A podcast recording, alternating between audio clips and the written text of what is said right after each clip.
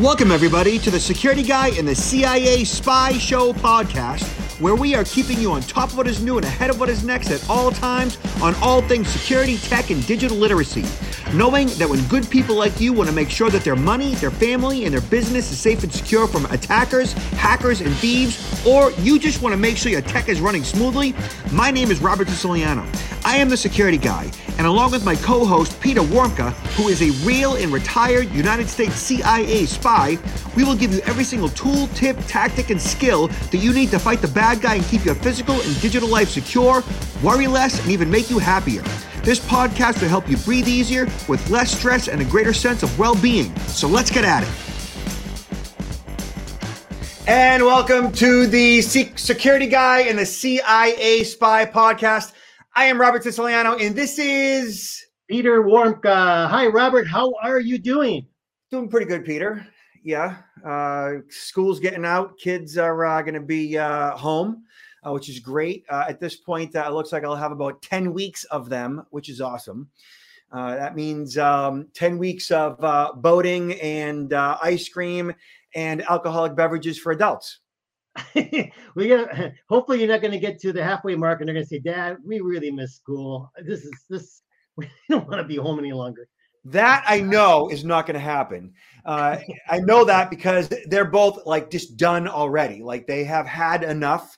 Um, usually this time of the year, uh, you know, they just like they just want to be done. There's exams and all the follow up stuff that goes along with that. So my uh, year old. I was looking at uh, high schools, so we have to start doing that, um, you know, dance because it's you know private school for her. They call it secondary school. And my um, uh, a, a, a, sophomore who's now going to be a junior is now looking at colleges. So it's like, you know, it's a very pivotal time, and they could use uh, they could use the time off. It's been a it's been a crazy year. Oh yeah, and with all, some of these school shootings too, it's just like you feel you feel a little bit more secure having your kids at home versus going going to school. Unfortunately, it's crazy. But it's what you just said is so true, and it is so flipping awful. You know, right? I mean, it's like you feel safer having them home than at school, and that's the truth, and it's awful. Mm-hmm, mm-hmm. You know, like it, I, I didn't even know if we were going to get into that today, but it is just so upsetting.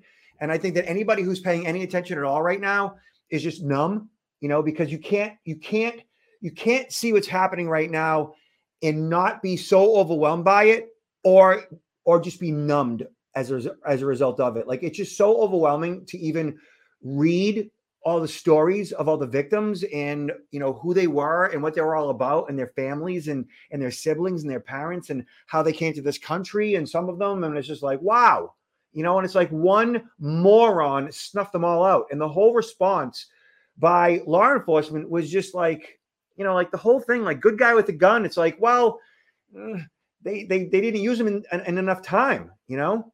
Right. You know, you know, like anything else, we talk a lot about training, right? Training, education, and uh, I know a lot of law enforcement agencies are investing money, have invested money in in this type of training for active shooters, but apparently, you know, there's a lot more that needs to be done in the realm of of training. Yeah, there's a lot more, a lot more that needs to be done.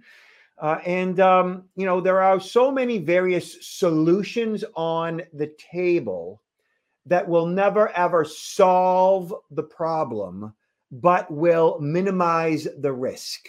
And that's mm-hmm. how everybody that's involved in solving the problem, uh, which should be everybody, everybody, all those 2A champions, everybody should be looking at how do we minimize risk? How do we reduce death? Really? Because you're never going to fully stop it because we're never ever going to get rid of guns in the US. There's there's more guns than there are people at this point. And mm-hmm. um, we're, so we're never going to get rid of guns. But well, we can reduce risk by setting up some guidelines to minimize who gets access, how and why. And, you know, I mean, there's ways to do it. But hmm. the, the 2A champions, who, I mean, I obviously, everybody, you know, at some level should appreciate the Second Amendment at some level, but you can't look at it as the founding fathers said this is the way it's going to be in perpetuity when the most common gun when they did this was a muzzle loader. Hmm. They took a minute to load and really wasn't that accurate. Mm-hmm. mm-hmm. You know, they didn't have rapid fire semi automatic firearms back then. And I think if the founder and father saw what was going on right now, they'd be like, mm, we need to kind of fix this. Yeah, we do. We're, today we're going to talk about those digital threats, though, because those are are just as uh, I mean, not as lethal, but they're they're around us and they're impacting people every day. Yeah, like I said, Peter, don't get me started. I found that out. All good. It's not easy. Not easy being me. All right. So ransomware attack sends to 19. I've been saying this is the register. I've been saying for the longest time, you know, it is just a matter of time until we have either a power outage or some type of an internet outage that is going to put us back to essentially what might be considered the dark ages. I mean, at some level, right here, Somerset County, New Jersey was hit by a ransomware attack that hobbled its ability to conduct business and also cut off access to essential data. They sent out a statement services that depend on access to county databases are temporarily unavailable such as land records, vital statistics, and probate records. Title searches are possible only on paper records dated before 1997, the county said in a statement. well, I mean, what do you expect when we've digitized everything? Yeah, and then, well, this is very low hanging fruit. So you know, these things, these attacks, especially the ransomware attacks against municipalities and counties, are so rampant and they're happening on a increasingly basis, even if we don't hear about them. But it's, it, they're so rampant because the municipalities and, and, and county and even the state governments don't tend to be very have a very robust cybersecurity program. And there's, they're much more vulnerable just because they haven't invested enough in this. And so uh, they're very easy targets so soft. Yeah. I speak to municipalities all the time uh, and uh, you know provide them you know full day training. And they're the nicest people. I mean they're just you know locals and you know they're commuting five ten minutes to work and their jobs are relatively you know uh, low stress relatively low stress you know because it's like local you know? Um, they often have too much on their plate. They often take on more responsibility than um, they probably should and they are often provided uh, tasks revolving around you know accessing sensitive information that they may not be properly trained in regards to what to do when the phone rings an email comes in you know you get a text message or whatever uh, with revolving around some type of a social engineering attack mm-hmm. you know they don't you know, spend the, the time the impact and for these is not quite as critical if we're talking about you know that you know the records being a delay and being able to get records but but if this includes or can include of course hitting various utilities like even the water supply right? A lot of these uh, water companies uh, i mean these these treatment facilities are run by the cities or run by the the county and this is where the consequences for these type of attacks can be i mean it can lead to a lot to to some serious health repercussions as well as loss of life in some cases. Yeah, that is definitely correct. Um, so let me um, mess around with something here really quick. So I just want to make sure that uh, everybody can see what they're supposed to see. My apologies for this uh, mess that I just created. Uh, okay, so um, the attack happened, uh, took down email services for county government departments, as well as leaving the county clerk's office unable to provide the most services which are relying on internet access, which is like almost everything. Um, Somerset County residents were asked to contact government offices via Gmail addresses set up for various departments or via phone. Yeah. Hmm. So, you know, in order to stop a crime like this, obviously an organization needs to have robust security in place. And what that generally means is ahead of time, proactively, you bring in, you know, I mean, your IT people locally, you know, do their job and they're skilled to a certain degree. Uh, those IT people could be CIOs, CISOs, you know, chief information security officers, CTOs, chief technology officers, and so on. And generally, it's those professionals that would hire, say, a um, managed security service provider, an, an MSSP. So the MSSP comes in and they actually manage the security of the network. So they do vulnerability scanning, they do penetration testing, they run scans looking for vulnerabilities that might affect, you know, that net that network should they become a victim of ransomware.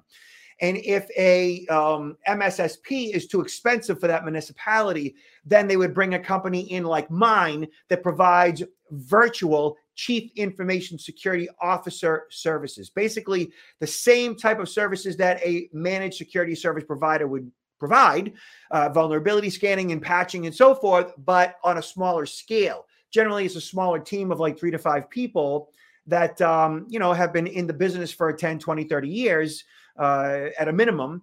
And you know they uh, are a fraction of the cost and it's also called fractional cio or fractional ciso they're, they're a fraction of the cost of a you know 30 to 40 thousand dollar managed security service provider. And, and if you engage in those services ahead of time proactively you significantly reduce the risk of something like this happening. Mm-hmm. Mm-hmm. yeah.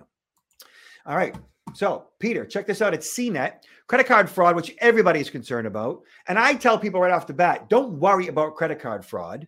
You really can't protect yourself from it, but you can do something about it. And so, credit card fraud here at CNET says credit card fraud is the problem that won't go away, it just changes.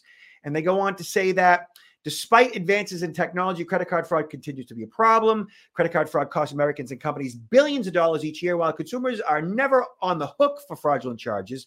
That is, of course, unless you aren't paying attention to your statements and you refute unauthorized charges. That statement isn't necessarily true. You are on the hook for fraudulent charges if you don't refute them, which I've seen studies that show that nine out of 10 people don't actually pay attention to their statements. Oh, I agree with you 100%. And I think uh, I really have a problem with this thing of, with the credit card company saying, well, you know, you're not going to be on the hook, as you mentioned, because at the end of the day, we are uh, all on the hook.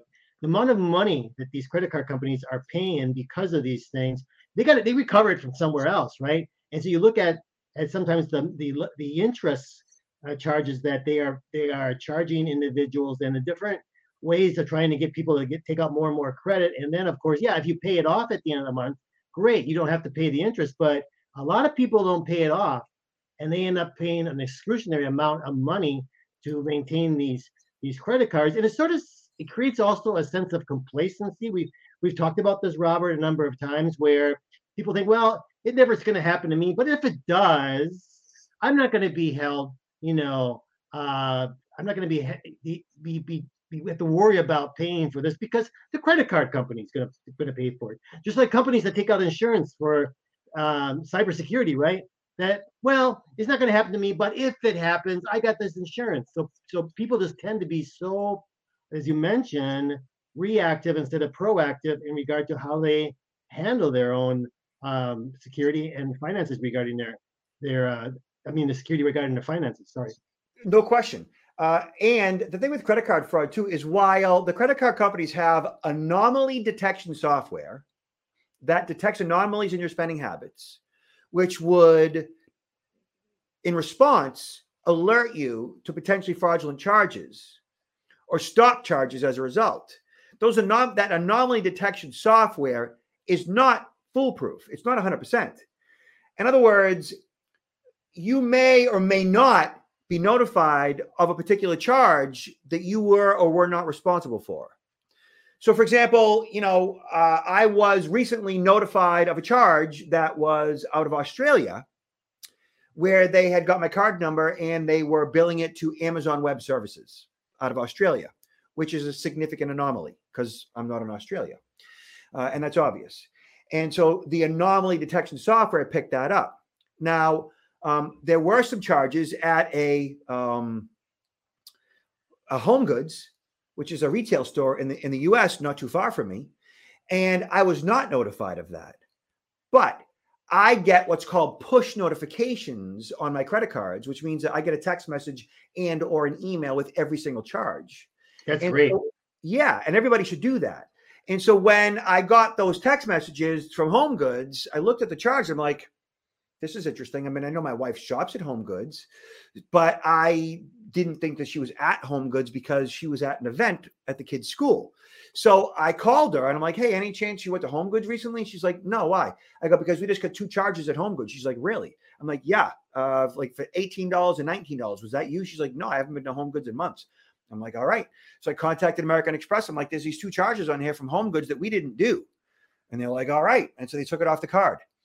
But they didn't tell me that those charges had occurred fraudulently. I had to, you know, call them and say, hey, this wasn't me.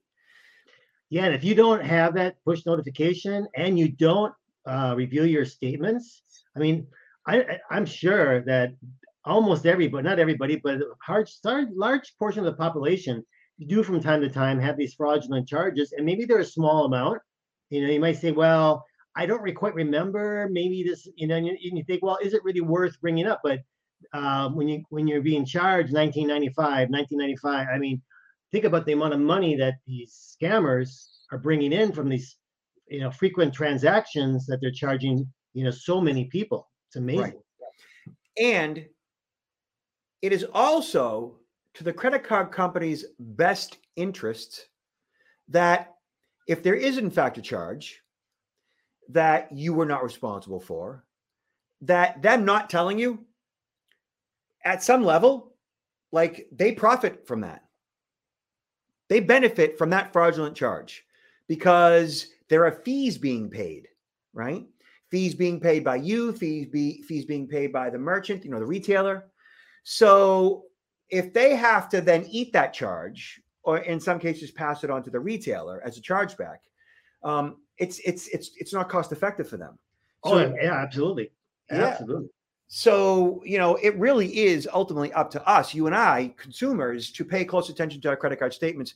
So if if if you've never set up push notifications, it's easy to do. So I have all my cards, and I only have three of them, and that's all really you need uh, you know, a, like a Visa, American Express, and one for business, right? Or at least for me.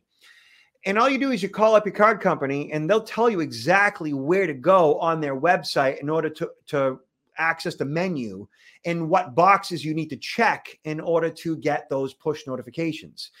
If you don't want to call them, you can just simply log in to the dashboard and just tool around there. And sure enough, you'll find it under either alerts or notifications or security or whatever it might be but it's mm. it's always there with all card companies, banks, and so forth. So set up push notifications for both text message and email.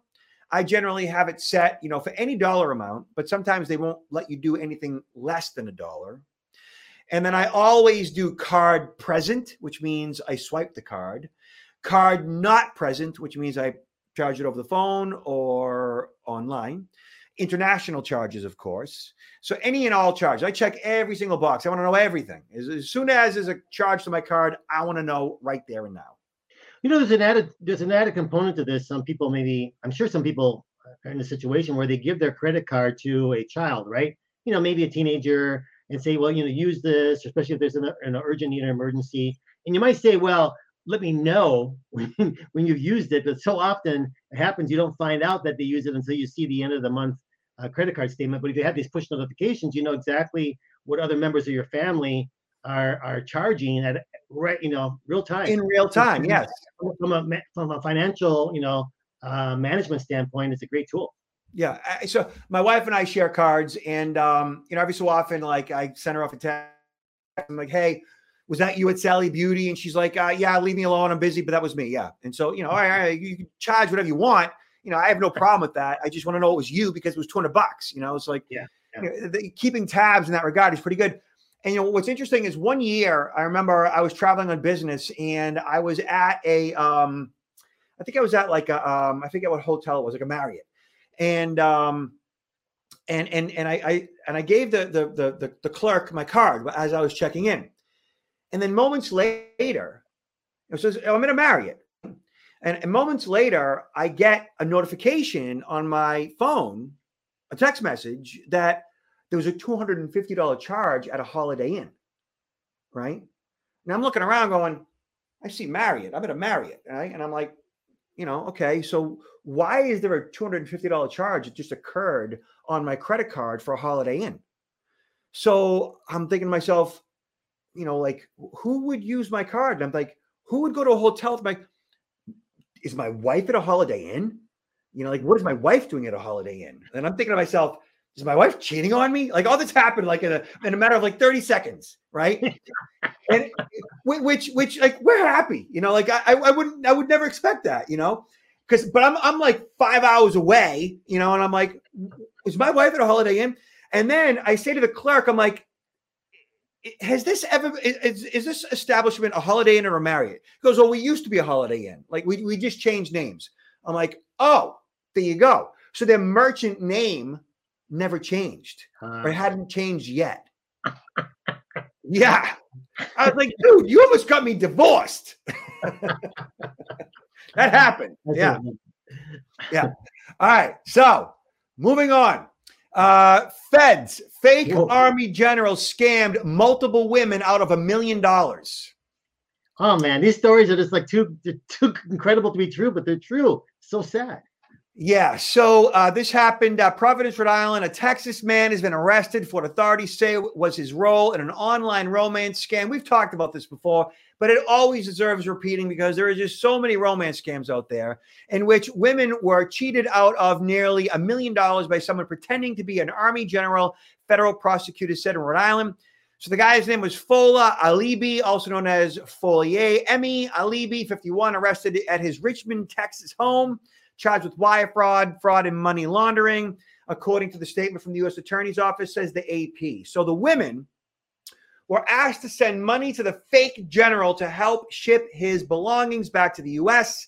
According to court documents, they were asked to send the money to companies in Texas controlled by Alabi or someone associated with him at his home address. Many of the women were in their 70s and 80s, either widowed or divorced, which is usually the case. They're lonely, you know? Yeah, there's so many problems with this. First of all, the uh, U.S. government would pay for the shipment of this individual if he existed this individual's household effects back to the united you know back to his back to his home right um there's ways to verify too as someone who's a general i mean i'm sure there's a way to verify whether or not there's a general by this name uh through open source uh, checks right. i mean there's a they were just probably going by whatever this person the way he looked and or what he said on a whatever social media channel they didn't go into much detail here but there'd be so many other ways somebody of this profile this level to verify whether that this person really existed. Yeah. Um it, it, peter keep in mind i mean you know you're savvy right? Technically savvy like you are a government uh, former government you know employee. Like you you you're you you get it all right? Keeping in mind the victims here 70s and 80s women like th- this is the definition of the grandmother test right so look at like my mom in her 70s, my stepmom in her 70s, perfect marks, perfect targets, perfect. You know, none the wiser. Yeah, but the big the big red flag is when they start asking for money. I mean, that that is the red flag for me. The start. That's the start. That's what it should be. So in the Boston area, a good friend of mine, a financial advisor, smart kid, smart, smart kid, lost his dad. You know, his dad died young in his uh, late 60s. And um, you know, young enough, right? And so his mom, you know, they were happily married forever, you know, 40 something years. His mom, lonely, right? After so many months of her husband being gone, goes to Facebook, you know, because she just wants to connect with people, you know, connect with like people from high school, friends, family. So for the first time in her life, in her late 60s, she goes to Facebook. So on Facebook, you know, she's chatting with people and this and that, and and and, and eventually, you know, she goes on to Match.com and other various uh, websites. Like after about a year, right? My friend goes to her his mom's house like on a Sunday, you know, brings the grandkids over, and uh, sees his mom's laptop on the kitchen table, and he sees she's on Facebook, she's on Match.com. He sees these tabs open. He's like, "Mom, what are you doing?" She's like, What do you mean? What am I doing? She, he's like, What are you doing on Facebook and Match.com? She, and she kind of took a little bit of offense. She's like, "What? I'm a grown woman. I can do whatever I want." And he's like, "Mom, mom, I I I know that. I'm, I'm just." You know, I'm just concerned because do you know what you're doing in regards to scams? That was his thing. You know, like he understands that his mom has to move on at some level, you know and she's well, well I, I i i do understand the scams to a certain degree. I'm just lonely and i'm just looking for some companionship. And she, he's like okay okay okay. And that was the end of it. Like he didn't even want to like go there anymore. Mhm. he called me about two and a half months later. He's like dude i got a problem. My mom apparently she met a colonel in the u.s army stationed in afghanistan who found a trunk of money in one of the houses that he was raiding and he needed my mom's help to get it back to the US. Oh boy. Yeah.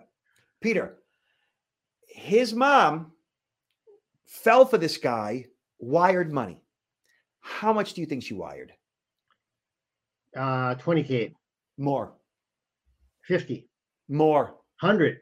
more. I don't I'm I'm not gonna even go there. this is sad. 200. really good. $235,000. Imagine. I guess you had to pay tax on the money, right? Or something like that, something crazy to get it in.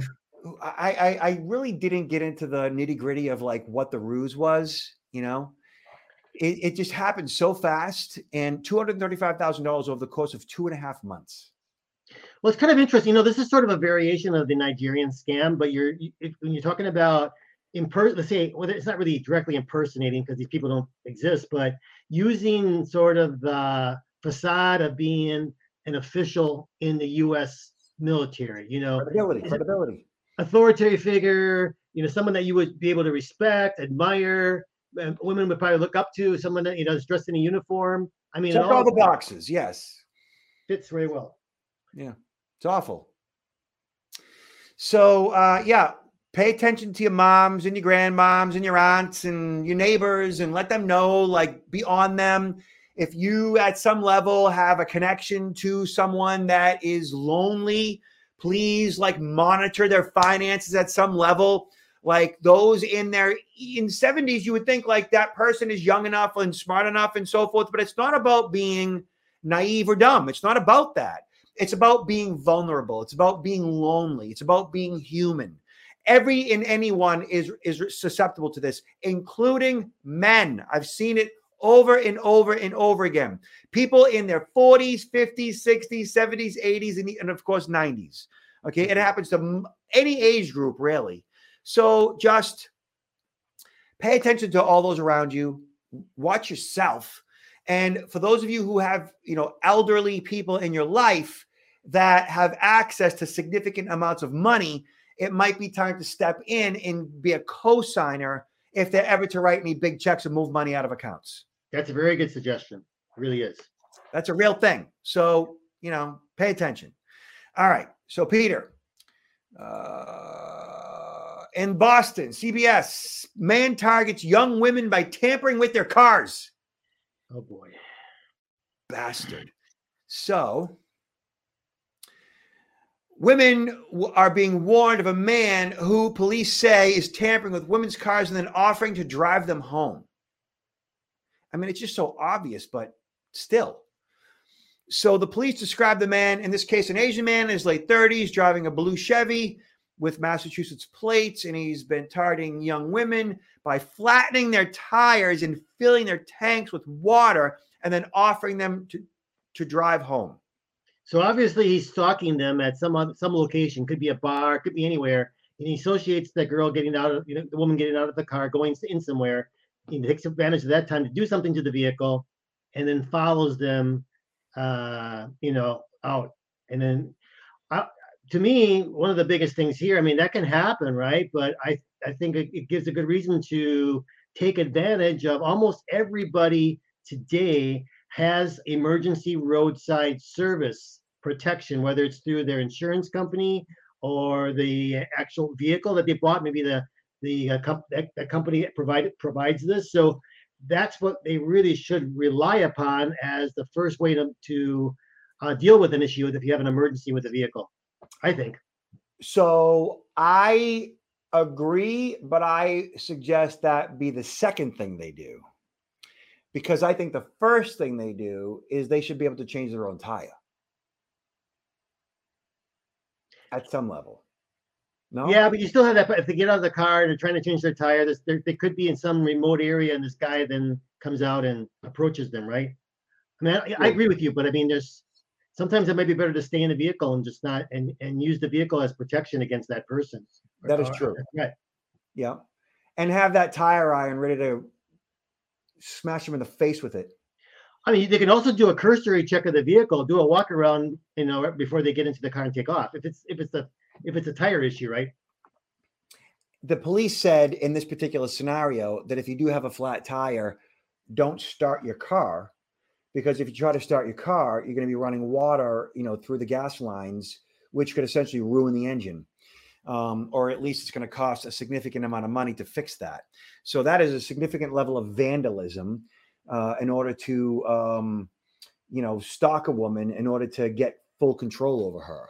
I mean, they. I know that they did catch this guy. Um, obviously, you know, he's a nut job, and uh, the problem is, is that you know, there's lots of nut jobs out there. So, talk to your daughters, talk to your wives, talk to those in your life, make them aware of this scam that could lead to misery for the victim. Uh, should uh, you know she be uh, you know uh, uh, kidnapped, captured by this bozo? Um, you know, there's there's no shortage of predators out there. You know, you, there uh, there there are as many as 859,000 registered sex offenders in the U.S. 859,000 registered sex offenders, on average, more or less. That is just those who are registered. Yeah. Okay. Get caught. Yeah, they got caught. And there are plenty more, and those are levels one, two, and three, levels two and three being worse.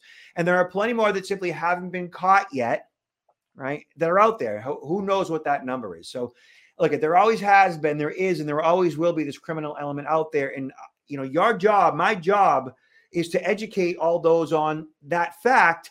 And then, you know, those who, who hear us out is to become a tougher target Mhm. right? Yes. Is to do things to make sure that, you know, in the event that you do end up meeting up with a bad guy, uh, clicking the link in the body of an email, receiving a phone call, whatever the case might be, that you know what your options are. Mhm. Yeah. Simple as that. So, Peter, what do you got to plug? Well, I'm doing a lot of uh, traveling and, and even do some virtual events yet as well. But I'm doing a lot of uh, uh, training and presentations. And I just want to throw out there if the, if the, one of the listeners uh, has an organization or an employer that they think might benefit, uh, be happy to quote a a virtual presentation, which is actually very very inexpensive means of being able to get me to speak uh, for an hour, hour and a half on topics of of uh, human hacking, which is relevant uh, to all organizations today. And, Peter, um, your web address again? Yes, uh, counterintelligence-institute.com. What about you, Robert? I am at protectnowllc.com. And uh, you could see me and my peeps and me and Peter, uh, you know, bi-weekly in this particular podcast. Uh, business uh, is good, Peter.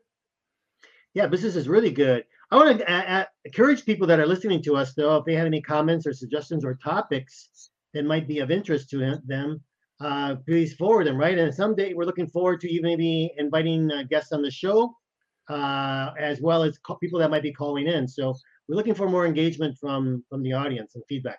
Definitely. Peter, nice speaking with you. Be cool. Likewise, stay safe. Talk to you.